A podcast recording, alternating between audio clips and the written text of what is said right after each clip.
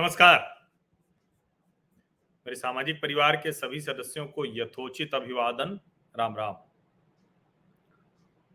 कई बार कोई घटना जब हो जाती है तो लगता है कि अच्छा क्या ऐसा होता कि ये घटना दुर्घटना नहीं होती? तो ज़ाहिर है कि उसको समझने की ज़रूरत होती है और वो समझ में आ जाए तो बड़ा अच्छा रहता है, आगे वैसा कुछ ना हो।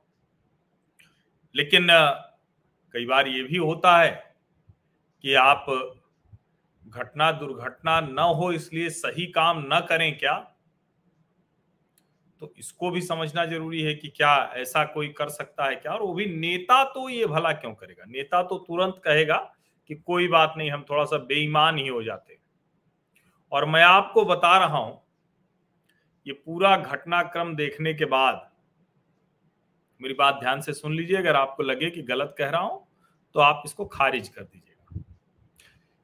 ये जो पूरी योजना आई है, अग्निपथ योजना, जिससे अग्निवीर तैयार होंगे, हालाँकि अग्निवीर तो नहीं तैयार हुए, सड़कों पर आग लग गई, रेलवे में आग लग गई, पटरियों पर आग लग गई, जाने क्या क्या कर रहे लोगों की जान भी चली जाए, इस तरह की हरकतें कर रहे हैं। ईश्वर न करे किसी की जान जाए। लेकिन आप जरा सोचिए, छियालीस हज़ार निकाली गई। कहा गया कि ये जो छियालीस हज़ार अग्निवीर होंगे, इसमें से 25 प्रतिशत। तो यानी अगर हम बहुत उसको एकदम जिसको कहते हैं ना कि बहुत सामान्य गणित भी कहें तो दस हज़ार से ज़्यादा लोगों को इसमें मिल जाएगी जगह। सेना। नियमित तौर पर। अब ये 25 प्रतिशत कहा तो कहेगी पचहत्तर प्रतिशत का क्या होगा? अब यही मैं कह रहा हूँ कि देखिए, पहली बात तो ये नौकरी किसी की छीनी नहीं जा रही है दी जा रही है। लेकिन चलिए, ये सब तर्क नहीं समझ में आएगा किसी को। मैं कहता हूँ कि अगर नरेंद्र मोदी में थोड़ी बेईमानी होती ना तो आज न ट्रेनें फूंकी जाती, न कोई विरोध होता न कोई हंगामा होता, न सड़कों पर कोई आग लगा रहा होता। अब आप कहेंगे कि मैं ऐसा क्यों कह रहा हूँ? तो जरा सोचिए ना, मोदी सरकार को करना क्या था? दस हज़ार नियुक्तियाँ निकालनी थी जो रेगुलर होती। बस इतना ही करना था। देश की चिंता नहीं करनी थी, सैनिकों की चिंता नहीं करनी थी, युवाओं को ज़्यादा से ज़्यादा रोज़गार की चिंता नहीं करनी थी। अच्छे सैनिक उसमें से निकाल के परमानेंट रखना है, ये चिंता नहीं करनी थी। ये भी नहीं सोचना था कि देश के हर नौजवान को ऐसे धीरे धीरे कैसे हम, जो लोग चाहते हैं, जो दसवीं के बाद सेना में आना चाहते हैं, ऐसे सभी नौजवानों को हम धीरे धीरे सेना में चार साल सेवा का अवसर दे दें। एक बढ़िया मौका मिल जाए। ये सब चिंता न करके मोदी सरकार को करना यह था कि जैसे चला आ रहा है, वैसे चला आता। दस हज़ार सैनिकों की रेगुलर भर्ती निकाल देते। ऐसे ही चलता रहता। कोई ये तो न कहता।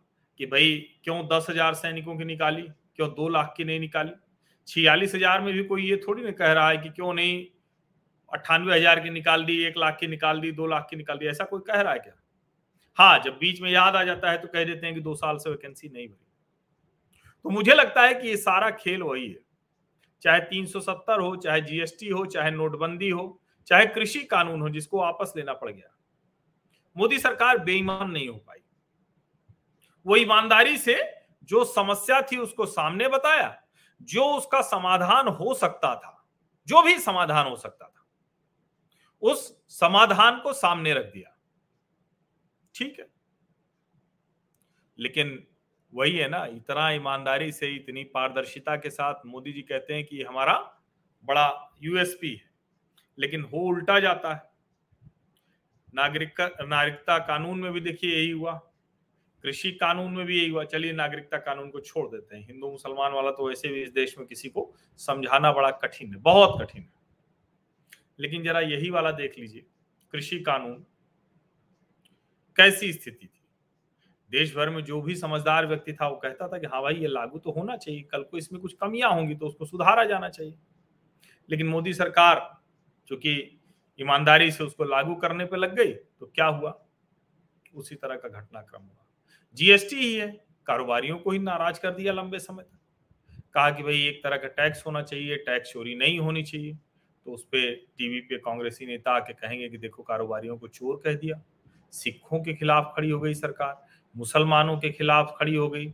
अब कह रहे हैं कि देश के नौजवानों के खिलाफ खड़ी है।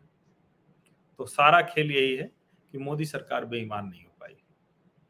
अगर बेईमान हो जाती तो सिर्फ़ दस हज़ार वैकेंसी निकालती, दस लाख केंद्रीय सरकारी नौकरियों का ऐलान तो पहले ही कर चुकी थी। दस हज़ार नौकरियाँ निकालती, सबको रेगुलर भर्ती दे देती, कुछ नहीं होता, कुछ पता भी नहीं चलता कि क्या हो रहा है, क्या नहीं हो रहा है। तो सारा खेल यही है। बाकी पेंशन, भत्ता, सामाजिक सुरक्षा, ये तो सबको मिलना चाहिए, किसी एक के लिए क्यों? सबको मिलना चाहिए भाई। पेंशन, भत्ता और सामाजिक सुरक्षा तो सभी को मिलना चाहिए। अब वो कैसे एक सही तरीके से होगा कि बजट ऐसा ना हो जाए कि सब कुछ उसी में चला जाए? यानी सैनिकों को अच्छी गन न मिले, लेकिन पेंशन मिले।